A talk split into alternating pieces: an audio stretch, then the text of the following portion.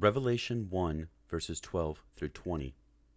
Then I turned to see the voice that was speaking to me, and on turning, I saw seven golden lampstands. And in the midst of the lampstands, one like a son of man, clothed with a long robe and with a golden sash around his chest. The hairs of his head were white like white wool, like snow. His eyes were like a flame of fire. His feet were like burnished bronze, refined in a furnace, and his voice was like the roar of many waters. In his right hand he held seven stars. From his mouth came a sharp two edged sword, and his face was like the sun shining in full strength. When I saw him, I fell at his feet, as though dead. But he laid his right hand on me, saying, Fear not, I am the first and the last, and the living one. I died, and behold, I am alive forevermore, and I have the keys of death and Hades. Write, therefore, the things that you have seen, those that are, and those that are to take place after this.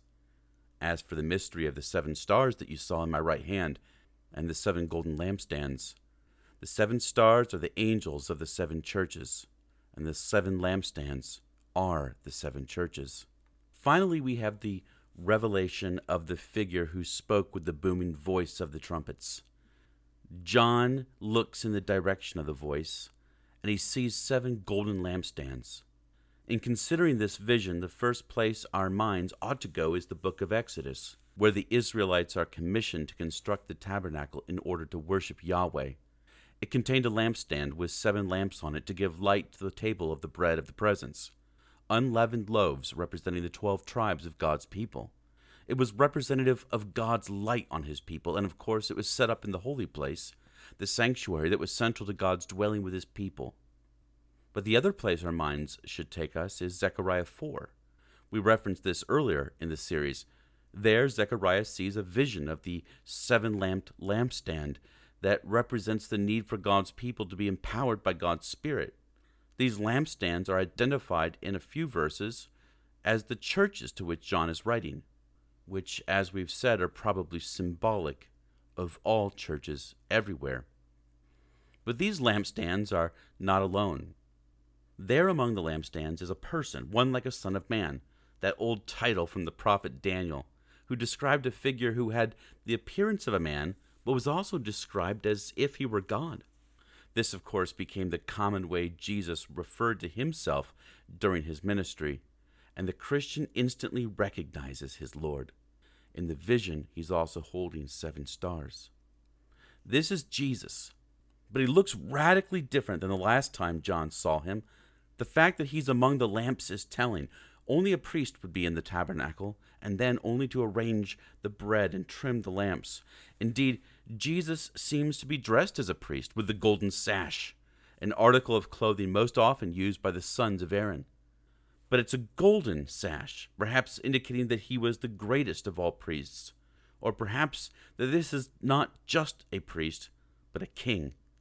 Jesus is our great high priest, offering himself as the sacrifice for our sins, ever living for his people. But he also is in charge of the lampstands. He can fuel their lamps' fires, or he can snuff them out.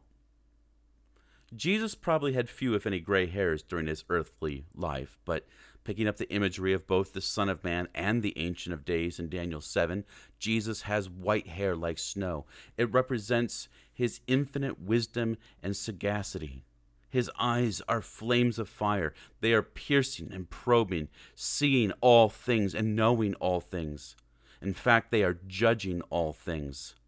As Jesus tends the lamps of the churches, he is intimately familiar with all the details of their existence, every trial and every temptation, every suffering and every sin.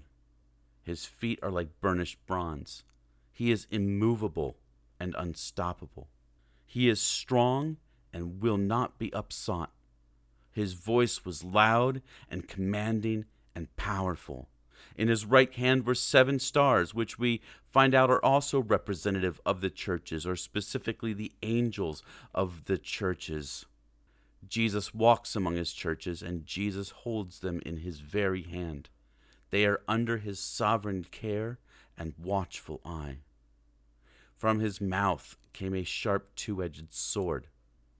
You may recall that the author of Hebrews describes the Word of God as sharper than any two edged sword. That is the image here.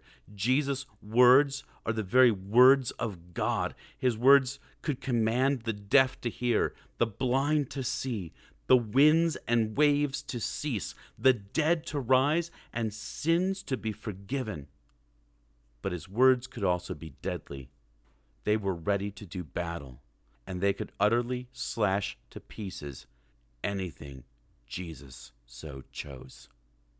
His face shines like the sun in all its brilliance, a common attribute of that which was in the presence of God. I don't know what you think of when you think of Jesus. Perhaps it's the brown haired, blue eyed man of the paintings, or the sweet baby in the manger. But the Jesus John saw on the Lord's day on the island of Patmos was as far away from those hallmark images as imaginable. This Jesus is dangerous.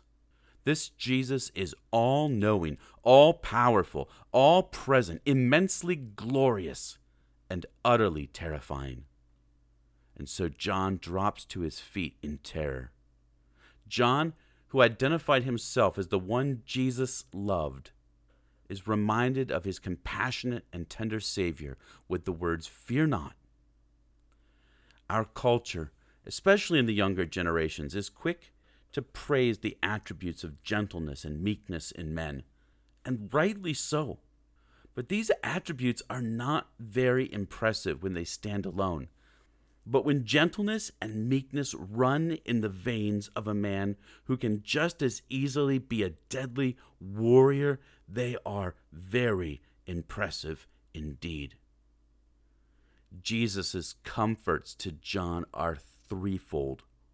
First, he is first and last a title very similar to the one in verse 8, where the Lord God calls himself the Alpha and Omega. There we said it was indicative of the fact that God was before all creation, and all of creation finds its purpose, its goal in God. Here, Jesus is saying the same about himself. He is that sovereign God.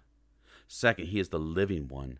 He reminds John that he died, but was resurrected, and is alive forever now never to die again. John knows him. More importantly, he knows John. That leads to the third comfort. He has the keys to death and Hades.